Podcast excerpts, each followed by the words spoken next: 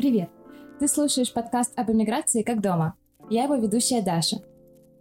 Сегодня у меня в гостях известный израильский телеграм-блогер Леонид Голденберг. Леня, привет! Привет! Слушай, я думаю, что будет очень круто. Мне кажется, даже необходимо, чтобы ты сам представил себя и, может, в двух словах рассказал о своих самых важных на данный момент проектах.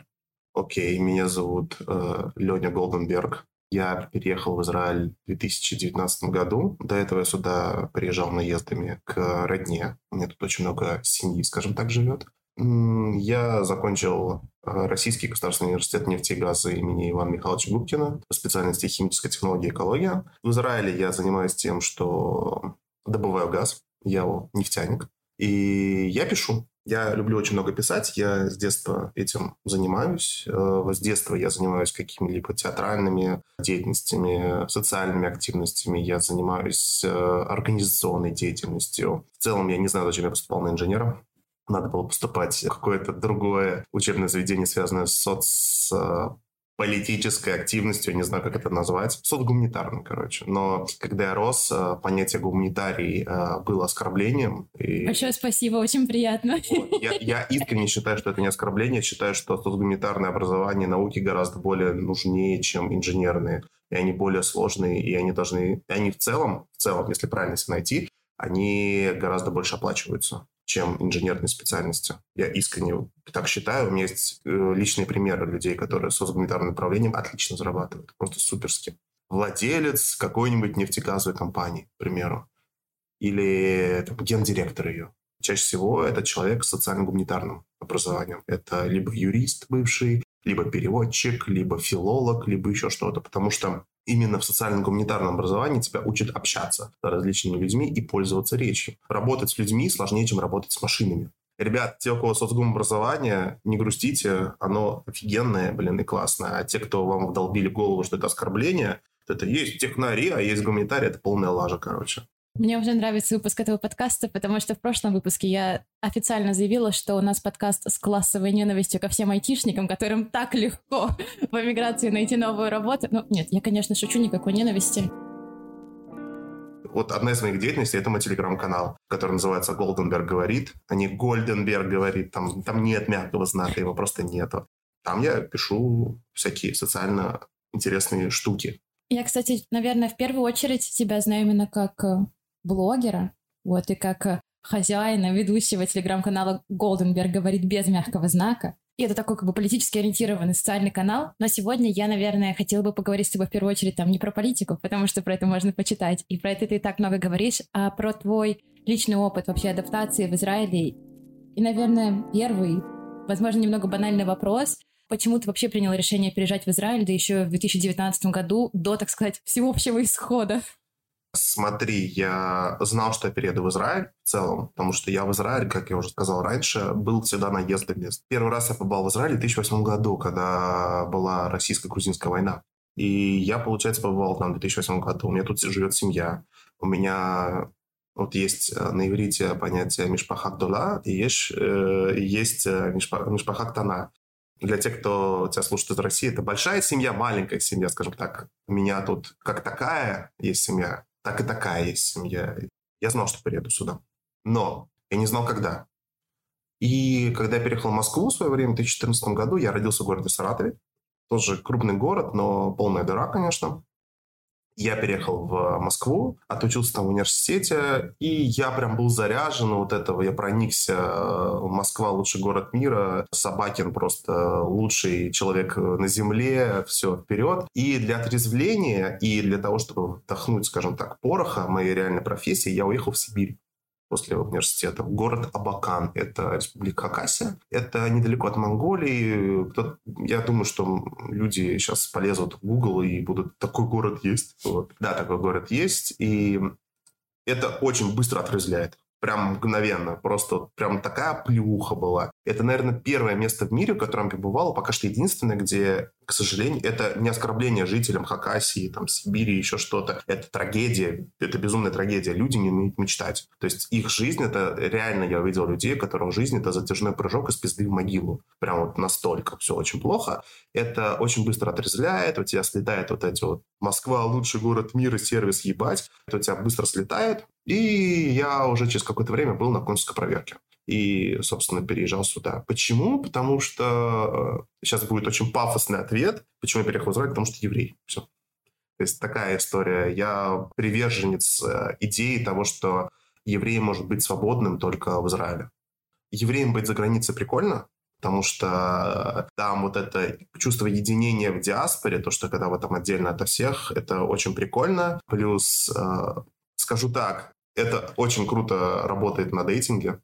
Очень круто. Типа в России так вообще просто бешено работает. Да и за границей тоже, в других странах. Но, скажем так, в Израиле ты не ощущаешь проблем антисемитизма. Сейчас все таки о, они что есть? Да, есть. Ты знаешь, я планировала задать этот вопрос позже, но задам его сейчас. В Израиль, ну это я рассказываю для тех, кто, может быть, не в курсе, можно приехать там, получить гражданство, сделать репатриацию двумя способами. Это либо если ты сам являешься евреем или еврейкой, либо если у тебя есть еврейские корни. И вот, например, я сделала репатриацию, потому что мой дедушка еврей, и по еврейским религиозным законам, Галахе, я не считаюсь тут еврейкой. И мне до сих пор очень сложно вообще с вот этой какой-то идентификацией, потому что в России принадлежность там, к еврейской культуре, она как бы была для меня важна, не основополагающая в моей жизни, далеко нет, но она была для меня важна, потому что мой дедушка был как бы вообще моим, наверное, самым близким другом. И он мне очень много всего рассказывал про свою семью, про то, как они жили в Гомеле, какие у них были традиции и все такое. И даже у нас ходила байка дома, что когда мой дедушка привел домой как бы мою бабушку, моя бабушка русская, там в семье все были в шоке. А мой дедушка говорил, что вот она выбрала еврейского мальчика. Вот, и они прожили как бы вместе очень много лет, и такой любви я, честно говоря, еще пока не видела. Но к чему вся эта долгая-долгая преамбула? То, что когда я хожу на, например, тиндер-дейты в Израиле, второй или третий вопрос, который меня спрашивают молодые люди, еврейка я или нет. Ну, то есть еврейка моя мама или нет. И когда я говорю, что как бы нет, отношение ко мне просто сразу меняется. Я прям это вижу и чувствую. И поэтому мне пока что довольно сложно вот с какой-то своей самоидентификацией. И еще я сейчас живу в Иерусалиме, а это очень религиозный город, где очень там важны вот эти вот все правила Галахи, еще что-то. И даже среди репатриантов, там я вот сейчас живу в общежитии с ребятами из Франции, из Америки, те, кто религиозные. У нас была ситуация, когда мы пили все вино, и мальчик протягивает вино религиозному молодому человеку из Франции, и молодой человек из Франции спрашивает его, типа, а ты еврей? Он говорит, нет, у меня там папа еврей. Я такой, я не буду пить твое вино. И, конечно, в такие моменты я немного пребываю типа в шоке. У тебя были какие-то такие моменты? Смотри, э, этот момент не очень хорошо обозначил знакомый дядька. Mm-hmm. Очень прикольно. Он из Крыма. Он вообще из общины крымчаков. Их там единицы. Это очень интересная вообще еврейская община своего времени была. И них там осталось после, скажем так, до Второй мировой, до Шоа, до катастрофы, и было 10 тысяч человек. После них осталось тысяча человек. То есть они там прям их единицы. И он из этой общины. И у него, получается, мама еврейка, папа у него крымчанин, э, в тот момент советский человек, украинец. Он э, очень долго ломался над вопросом, ходить ли на свидание с еврейками или не с не, не еврейками ходить. Он для себя позначил следующее, что у него есть два наследия прошлого. Есть наследие его отца, культуры его отца, а есть наследие культуры его матери. И он выбирает, какую из них он продолжает, а какую он зарывает в землю. То есть он ее помнит, хорошо относится, но она, все, ее нету. И он выбрал наследие матери. И он очень четко девушкам давал понять, что либо еврейка, либо георг. Ему, например, это важно. Я отношусь плохо к тем парням в Израиле, которые, окей, будем говорить прямо, а, несколько месяцев потрахают девушку, а потом через несколько месяцев говорят, слушай, как бы я у тебя пиздец как люблю, все классно, круто, но вот у меня тут семья, а они вот против. Блядь, братан, то есть два месяца назад тебя это не смущало, а тут тебя это резко начинает смущать. Я очень нормально отношусь к людям, которые на берегу проставляют все четко понять. Это знаешь как? Тебя не смущает же, там, например, люди, которых, к примеру, фильтр стоит, там, кто-то любит людей потолще, кто-то похудее, кто-то повыше, кто-то пониже. А тут как бы вот такой момент. И тут вопрос именно стоит больше культурная история. Причем у евреев есть же такой момент, как гиюр, причем разнообразнейший, и я у других национальностей не видел, что ты можешь прийти и стать, например, немкой. А у нас такое возможно. Но, насколько я знаю, все равно это такой дискуссионный вопрос, потому что там реформистский гиюр мало где признается. Э, реформистский гиюр, слушай, я абсолютно нормально, например, отношусь к реформистскому гиюру, консервативному, к любому гиюру нормально отношусь. Есть люди, которые тебе расскажут, что у реформистов там уже через три поколения дети не становятся не, уже не евреи, в том плане, что они там не религиозны. Окей, я не религиозный, я что, после этого теперь не еврей, чуваки? «Э, э, Все. Я абсолютно нормально отношусь к реформистам, и консерватором, и ортодоксом, но когда человек, кейс, когда ты рассказал, что мальчик не взял в руки вино, или там, к примеру, я общаюсь только с евреями, а с неевреями не общаюсь, ну, чувак, ты зигуешь. Это натуральное зигование. Другой кейс – это не зигование. К примеру, у меня есть девочка знакомая, ее зовут Вика. Она в свое время написала, что ей важно выйти замуж за человека еврейской культуры, то есть за еврея. Ее там чуть ли э, не нацисткой за это назвали, а ей очень важно было, что ну, чуваку не надо объяснить разницу между Холокостом и хумусом, к примеру. Или чтобы у нее дома праздновалось не Рождество, а, блин, Ханука. То есть, ну, это как бы, ну, вот, вот такие моменты. И это принципиально, блин, важно. То есть она говорит, я не хочу себя видеть дома елку. Ну, не потому, что я ее не люблю или считаю, что люди, которые празднуют там Рождество, это там твари, они должны гореть и всех убить, вырезать а просто потому что, ну, это не мой праздник, это не праздник моей культуры. Я не хочу праздновать. Просто, типа, просто не хочу. Зачем вы мне заставляете это делать?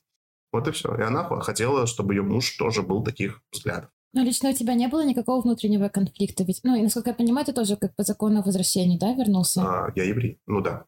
Даже разнотолки, которые есть в обществе, тебя совершенно как бы тебе по боку. Ты для себя решил, как бы я еврей, и мне и срать я хотела, но что думают все остальные? Нет, у меня мама еврейка. А, реально? Да, у меня мама еврейка. Блин, мне почему-то казалось по-другому. Тогда, тогда вообще дико извиняюсь, что я тут навоняла. Нет, все окей, это нормальный абсолютно вопрос. Я его понимаю, как раз-таки это очень плотно связано еще с э, людьми, которые приезжают из постсоветского пространства, потому что там смешанные браки очень сильно распространены. Ты правильно заметил, что люди, которые приезжают из Франции, Америки или Англии, там э, все пожестче у них. Они, как правило, намного консервативнее даже, чем э, те, кто, ну, смотри, конечно, о ком мы говорим, но очень из них многие очень консервативные. Ты знаешь то, что процесс Алии очень сильно отличается из Штатов и из постсоветского пространства? Ну, я догадываюсь, но я не знаю подробностей. То есть мы приносим свидетельство о рождении, да, вот это показываем, у них этого нету. Им нужно, чтобы им Равин, по-моему, сказал, что... А потому что там так и работает, там все друг дружку знают, там все вот есть определенные общины, и все друг дружку знают. То есть там абсолютно нормальная история. Я, например, я абсолютно светский чувак. Прям совсем светский. Прям вот вообще светский. У меня, как ты видишь, кипы на голове нету. Э, хожу спокойно в синагогу время от времени, там, тусняк, еще что-то. В детстве я ходил вообще в хедер. Это дошкольное еврейское образование. Правда, мама меня оттуда забрала, потому что видела, как э, мы играем евреев арабов. Вот. И, ну, мы кидались деревянными кирпичиками друг друга. Вот. Потом я был в Гилеле, а, потом я был, э, немножко забегал Бейтар, это такая тоже еще одна еврейская организация, очень интересная история. Потом я в своем университете открывал еврейский, еврейский клуб землячества. Я с этой темой очень в целом давно-давно связан. Еврей и израильтянин, вот если мы говорим про человека, который живет э, в Израиле, это какие-то две разные идентификации? Это две разные идентификации. Можно быть израильтянином, но не быть евреем. У нас, сейчас я скажу по процентам, 23% населения в Израиле – это арабы. Угу. И они, логично, что они не евреи, но они от этого не становятся не израильтянами, они граждане Израиля. Потом у нас есть э, люди, которые приехали по закону по возвращению. Они по, скажем так, законам Израиля не являются евреями. Это я. Да, но они израильтяне, к ним вопросов нет. А в какой момент ты почувствовал себя израильтянином? Израильтянином я себя почувствовал? Слушай, это очень сложный вопрос. Когда я перестал от себя убегать? Сейчас будет long story, скажем так. Когда я только-только приехал в Израиль, я приехал во времена короны. Угу. Во время короны тут было очень плохо, потому что в Израиле были одни из самых лютейших вообще карантинных ограничений. Там нельзя дальше 500 метров отходить от дома. Было прям плохо. Ты приезжаешь, у тебя как минимум есть такой социальный спад, потому что у тебя нет знакомых, тебе не с кем ходить, гулять, еще что-то. Как минимум в России у меня было дофига знакомых, и знакомиться было сильно проще. Плюс я ее помню во времена не короны. И плюс я ее помню во времена своего студенчества, когда я жил в общежитии в Москве. Это, считай, пять корпусов, в которых живет, там, не знаю, тысяч семь человек плюс-минус того возраста. Это бесконечный поток общения, бухания, свиданий и прочего движника. А в Израиле этого всего нету. Корона. Тебе негде знакомиться, тебе негде гулять. Все очень грустно. И что я начал делать? Э, я начал бухать. Я начал просто пить. В это время, кстати, к разговору о том, что многие считают, что самый важный момент э, социализации в другом обществе – это найти работу. Вот работу найдешь хорошую, с хорошей зарплатой, у тебя сразу все будет хорошо. Ни хера подобного вообще нет, потому что в тот момент у меня появилась работа с очень хорошей заработной платой. А сколько времени прошло спустя вот твоей алии, переезда? Полгода. За полгода ты нашел хорошую работу? Да. А как у тебя прошел вот, этот, вот эти полгода до того, как ты нашел работу? Думал, что делать. Вначале, когда я переехал, я пошел в Ульпан. Угу. Ульпан, для твоих слушателей из России, кто не знает, это такая школа языка. Вообще Ульпан – это в целом школа языка, но мейнстримно Ульпаном называют школу иврита, потому что основной язык, который учат репатрианты, скажем так. Логично приезжать в Израиль и не учить, к примеру, испанский. Он тоже на «и», но это другой язык. Но Ульпан был закрыт из-за короны. Uh, у нас начался Zoom. Сказали, есть новая программа Zoom, там будут уроки проходить. Наша преподавательница совершенно не знала, как пользоваться Zoom она не могла никого замьютить. У меня была группа в основном из аргентинцев, которые были очень громкие. В итоге я слышал, как кто-то орет, кто-то кричит «Ола», там еще что-то. На заднем фоне у кого-то собаки сношаются, у кого-то там бабка подыхает, еще что-то. И, короче, уроков не было. Вот что произошло затем? Я в это время пробивал армию. Я очень хотел здесь пойти в армейку. Я пришел в военкомат и такой, ребят, я хочу пойти в боевые войска. Вот хочу. Вот типа прям хочу, хочу, хочу. Мне сказали, ну, хоти. Потому что я переехала после 22 лет. Mm-hmm. Те, кто приезжает в Израиль после 22 лет, они не обязаны служить. Они могут служить по желанию. Но, смотри, сейчас объясню, в чем прикол армии. Те, кто приезжали в 90-е в свое время, брали вообще всех, хоть в 30 лет забирали, потому что был недостаток солдат. Сейчас этого недостатка нету. Хотя мои э, товарищи, допустим, которые служили в танковых войсках, скажут, что просто лютый недостаток бойцов. Но ты репатриант, тебе 23 года, скорее всего, они понимают твой социальный портрет. Люди, приехавшие из постсоветского пространства, а, не знают иврит, логично, то есть нужно тратить деньги на то, чтобы его обучить ивриту. Тратить время, потому что там построение, а, он говорит команду на иврите, а этот стоит и стукан, а, что, куда бежать, какать, вот.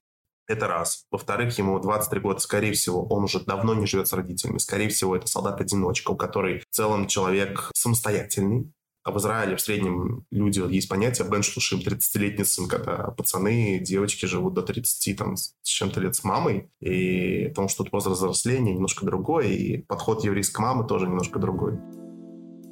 Чего сыночка будет деньги тратить? Пусть живет с мамой, вот. Поэтому, кстати, отдельная ремарка. Меня очень веселят э, девчонки, которые приезжают в Израиль, идут на свидание, и там буквально пацаны на свидании там втором-третьем их знакомят с мамой. У девчонок из постсоветского пространства знакомство с мамой, вау, он это так серьезно, это просто, он, он на мне женится, сто процентов. Я, он в меня так влюбился, что познакомил на свидании с мамой. А тут это такая обыденность, пацан знакомит с своей мамой каждую девушку. Ну вот я ходила на тиндер-дейты. Боже, не думала, что сегодня буду рассказывать про свои тиндер-дейты. Давай, давай, расскажи. Я ходила на тиндер-дейты, и у меня был такой романс mm-hmm. с израильтянином. Челу было там 30 с чем-то лет, и для меня, как бы девочки из России, 30-летний чувак — это взрослый мужик. Ну, то есть... Дядька. Ну да, это для меня уже как, типа, папика нашла? Ну, нет, нет, я нашла какого-то просто очень большого ребенка. Ну, в общем, культура встречаний, вообще культура взаимодействия с э, друг с другом, она просто настолько другая, что я даже в какой-то момент подумала, о боже, если честно, я просто хочу встречаться с мальчиками из постсоветского пространства, чтобы им не объяснять, ой, что для меня норм, что для меня не норм, и самой не пребывать в вечном культурном шоке. Я слышал офигенный стендап на иврите, там женщина рассказывала, что, хотя она великолепно знает иврит, но ей очень важно, чтобы ее муж э, знал, кто такой Чебурашка. Ну, то есть она а, таким, да. такой фразой характеризовала, скажем так, культурный код. Потому что нужно понимать, что постсоветское еврейство, вот эти постсоветские репатрианты, они не прибились к ашкеназам, которыми по факту являются, но их выписали, этих ашкеназов в свое время в чем-то. Почему как раз-таки то, что приезжали, абсолютно не связано никак с еврейской культурой и религией. Чаще всего люди и ашкеназы их такие смотрели, а вы кто? Почему вы не такие, как мы?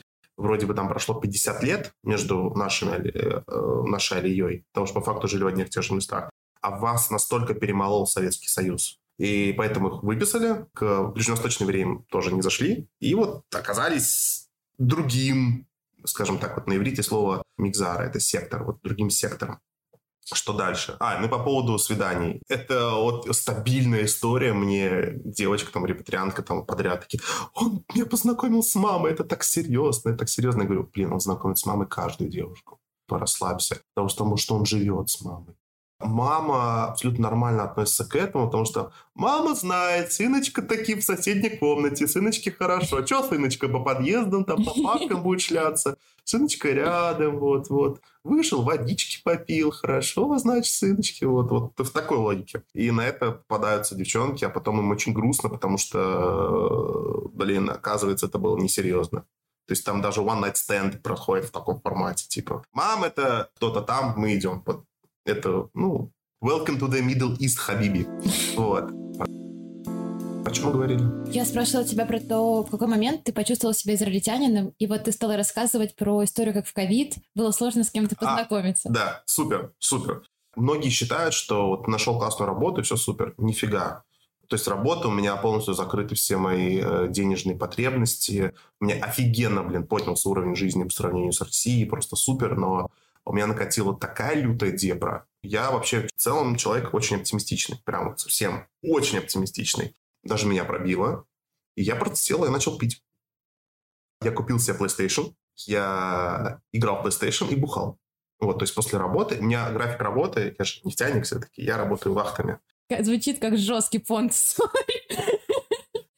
Это я просто для всех пытаюсь как-то снизить градус пафоса для всех, кто так же, как и я, пока не нашел офигенную работу и пока не закрыл все свои финансовые потребности. Ребята, я с вами просто держу оборону. Так, но мы слушаем дальше и сочувствуем. Короче, проблемы белых людей, вот это.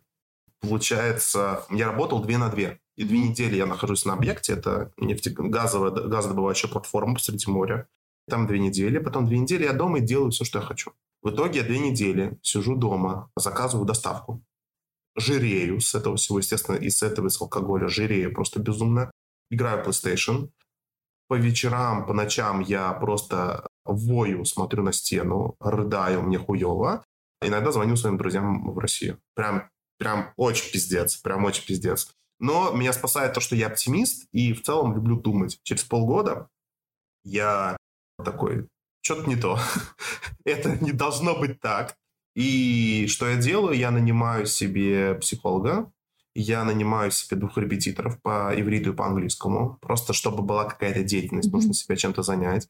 Психолог это, это, ну, это еще, еще так было легко все оплачивать.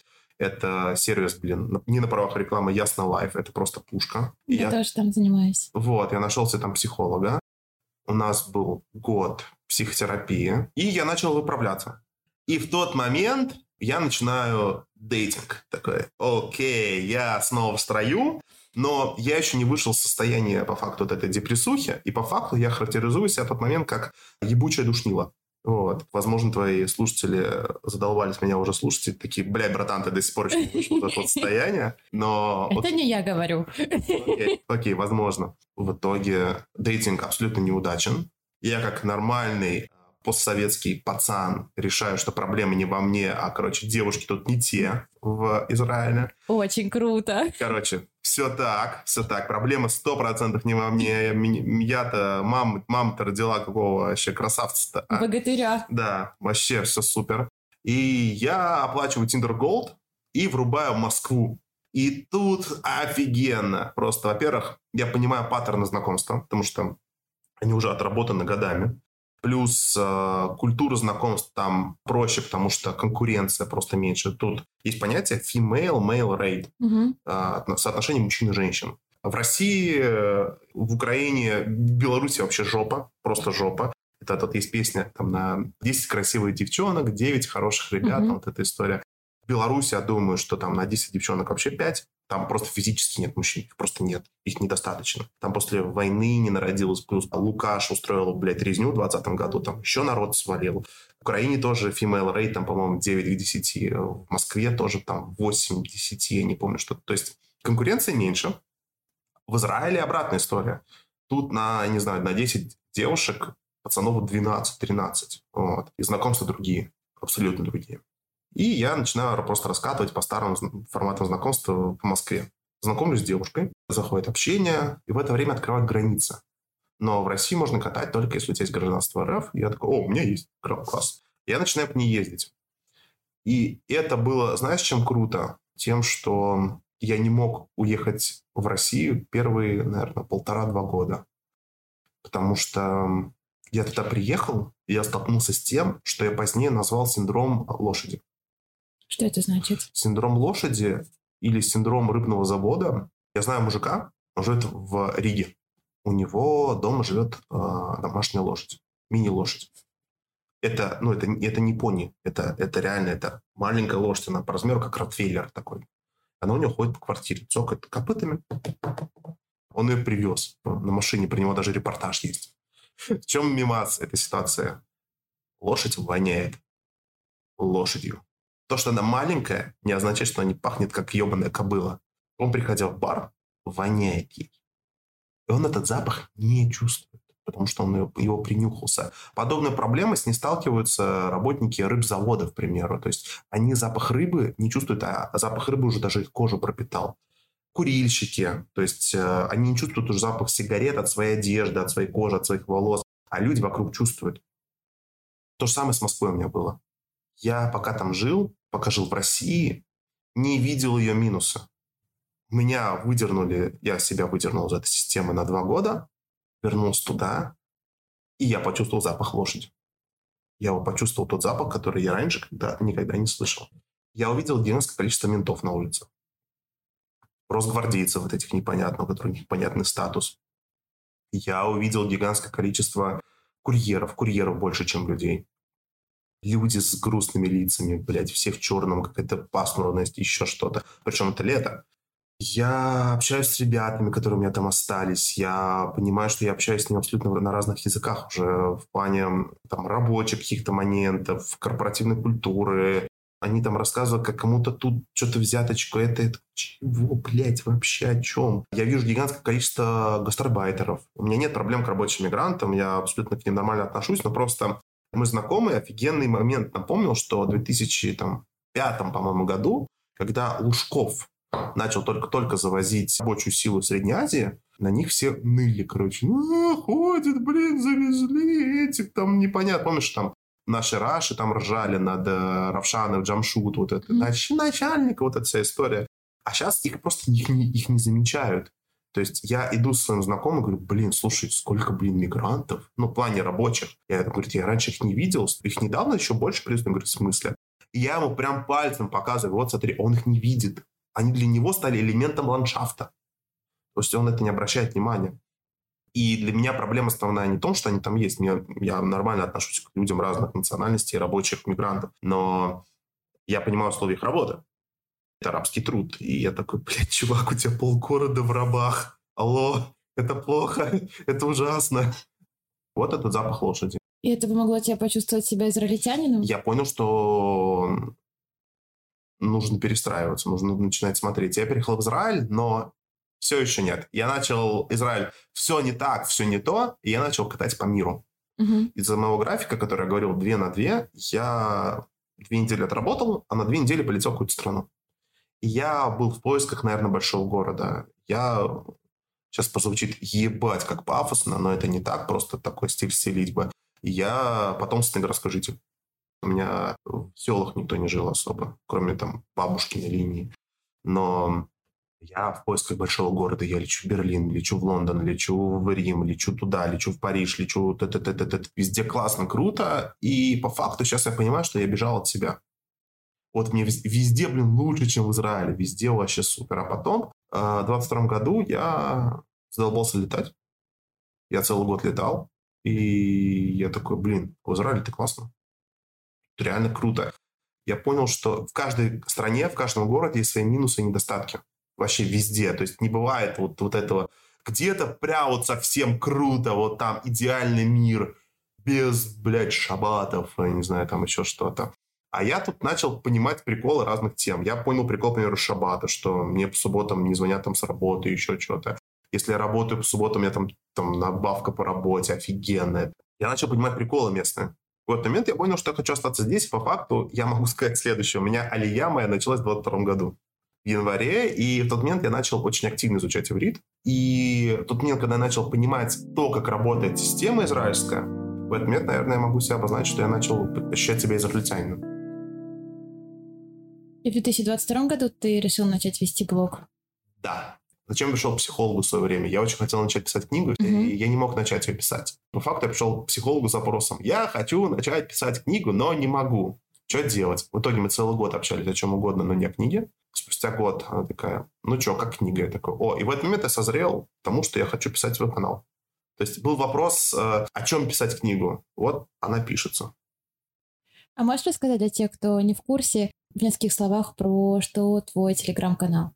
И какая у тебя мотивация а, помогать новым репатриантам? Потому что я лично видела там очень-очень много постов, каких-то гайдов для тех, кто только приезжает. Я рационализатор. Я люблю рационализировать все. То есть я понял прикол, что когда люди приезжают в другую страну, система другая.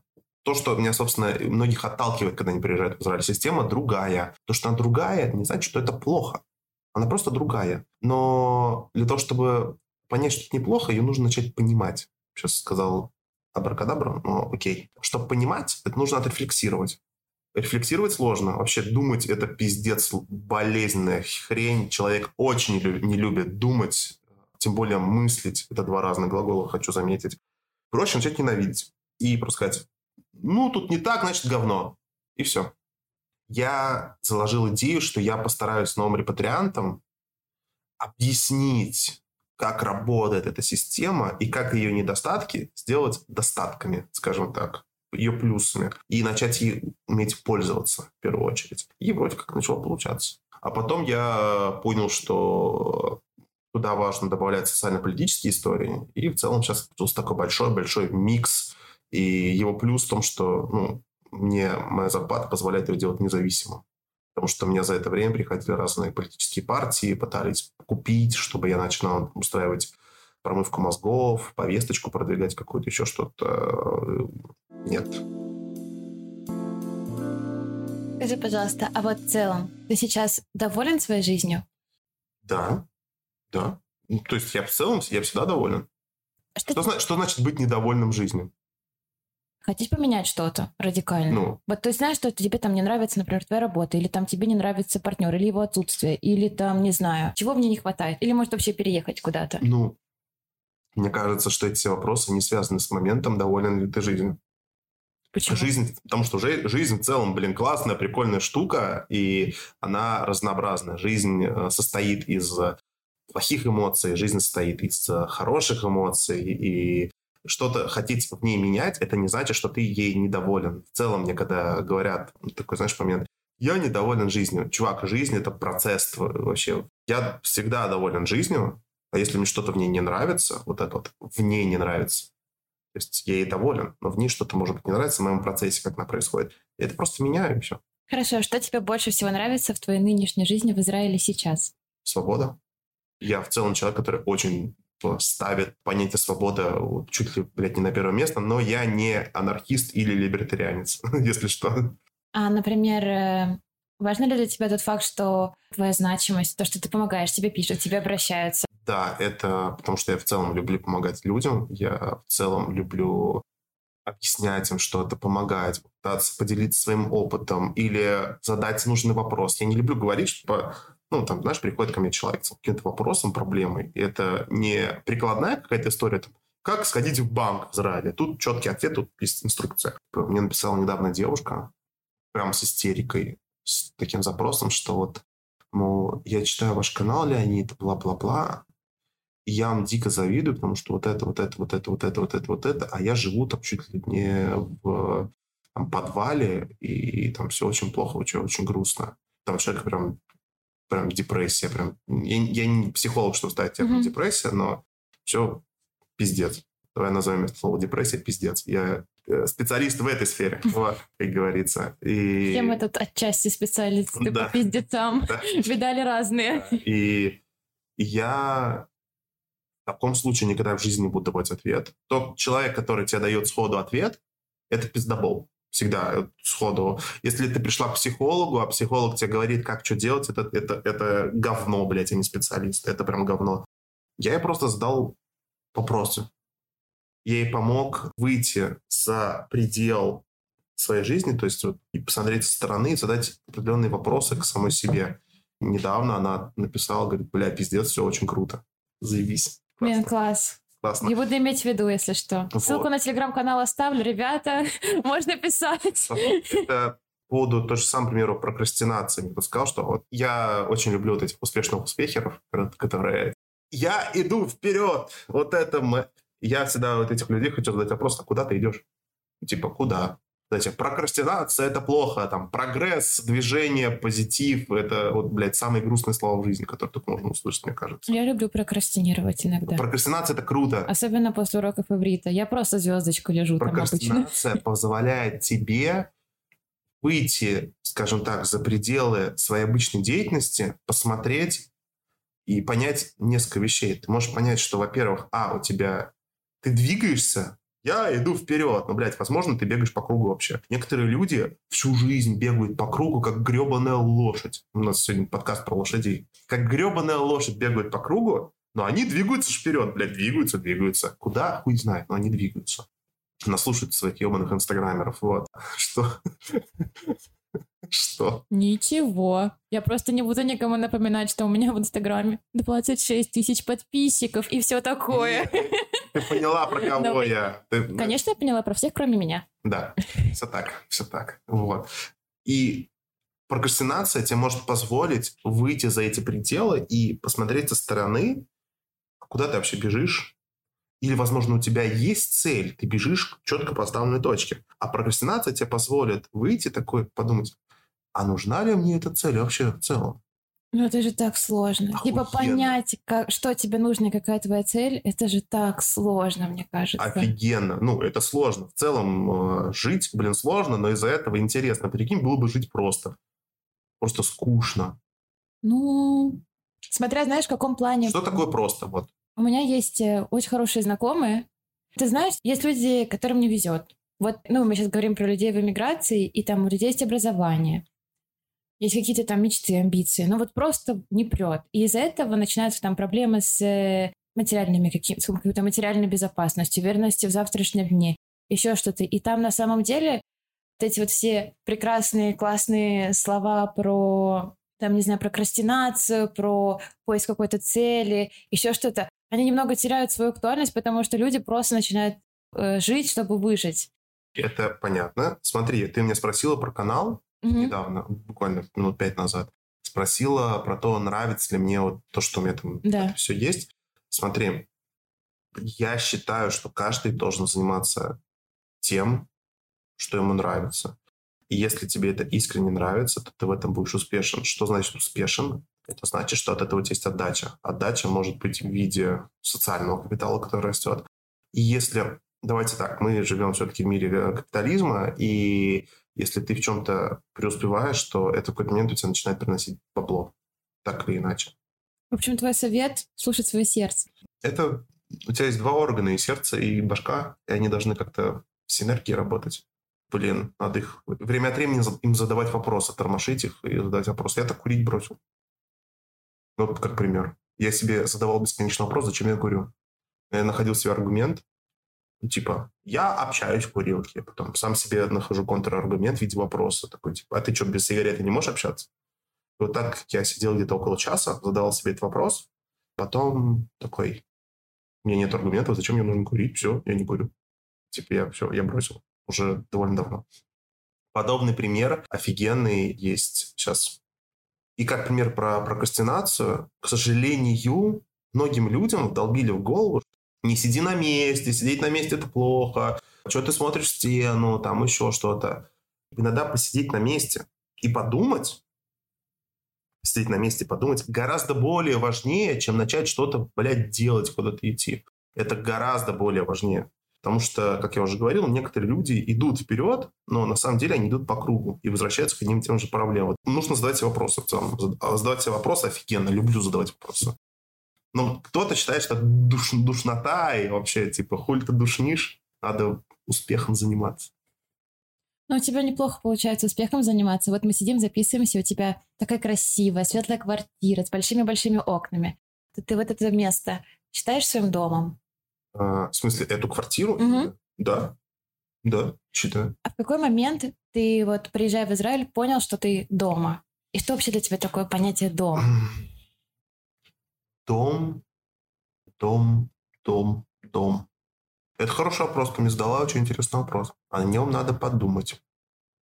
Давай начнем с, того, с простого, поболее mm-hmm. проще. В какой момент я понял, что приезжаю домой, когда понял, что мне чем заниматься, меня, меня ждут, меня зовут туда, зовут сюда. Но это не работа, это как раз какая-то это деятельность. Не работа, это не работа. Люди очень много думаю, люди, к сожалению, я тоже этим страдал, что думают, что работа — это краеугольная вообще история. Конечно, твое социальное место вообще в целом по жизни очень связано с тем, чем ты занимаешься. Это обязательно. То есть мы, блядь, живем в таком обществе, как говорится. We live, блядь, in society. Но это не все. Это в том числе и какие места ты занимаешь в социальной структуре. Очень важно, наверное, понимать, что тебя тут ждут, делают. Тот момент, когда я начал понимать систему, как это работает, что меня зовут, как меня не зовут. Тот, в какой-то момент я перестал летать, потому что по другим странам так часто. То есть меня там из 12 месяцев в Израиле полгода за границей, а полгода я на платформе. То есть меня в Израиле вообще не было. И я понял, что я не могу себе так позволить летать, потому что у меня, блин, дофига дел, у меня дофига знакомых, у меня туда-сюда, сюда-сюда, сюда зовут. В первую очередь люди, которые скучают по, например, по Украине, по России, по Беларуси, по, не знаю, по Узбекистану, они скучают не по какому-то там месту на карте, они скучают в первую очередь по своим социальным связям, по образу жизни, который они вели, по своим знакомым, по друзьям, по привычным паттернам поведения тот момент, когда это все появляется вот у тебя здесь, вот момент это становится твоим домом. Наверное, вот так вот. Вот, вот что такое для меня дом. И вот как момент я почувствовал, что я дома.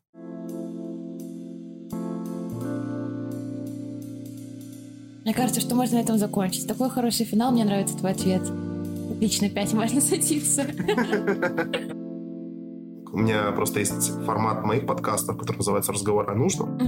И мы там с моим другом Андреем Тихобаевым, мы, он тоже э, переехал в свое время сначала в Англию, потом в Латвию, живет в Риге. И мы там берем какую-то социологическую тему. Мы ее разбираем в формате школьного урока. Uh-huh. Мы когда-то увидели разговор о важном в России, мы такие, ебать, пиздец. Потом из этих уроков мы поняли, что формат школьных уроков 45-минутных – это офигенная, блин, история, но содержание в России что-то подхрамывает. И мы решили свои записывать. Разговоры о нужном, не важном, а о нужном именно. И мы в конце урока всегда подводим, подводим тезисы. Давай попробуем подвести тезисы здесь, что ли, какие-нибудь. Тезис один. Человек – существо социальное, за пределы социума. Не стоит выходить. Задавать себе, себе вопросы.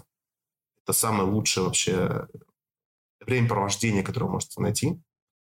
Прокрастинация – это круто, это охеренная штука, и иногда посидеть подумать спокойно гораздо важнее, чем куда-то бежать. Мем – это другое, это натурально, это другое. В других странах все другое, и это не значит, что это плохое или что это хорошее. Это просто, блин, другое. Это нужно просто принимать, понимать, как с этим работать, и, и все. Большое тебе спасибо, Леня, за классный разговор. Вот, мне было очень приятно с тобой пообщаться. Я оставлю в описании к этому выпуску ссылку на твой телеграм-канал, на YouTube-канал, где есть интервью с разными людьми, которые помогают новым репатриантам в Израиле. Возможно, ты хочешь, чтобы я оставила что-то еще? Ссылку на меня. Ну, да, я оставлю на Инстаграм. Разговор и... о нужном посмотреть, они классные. Большое спасибо за твое время, за прослушивание. Скоро услышимся. Пока-пока. Пока-пока.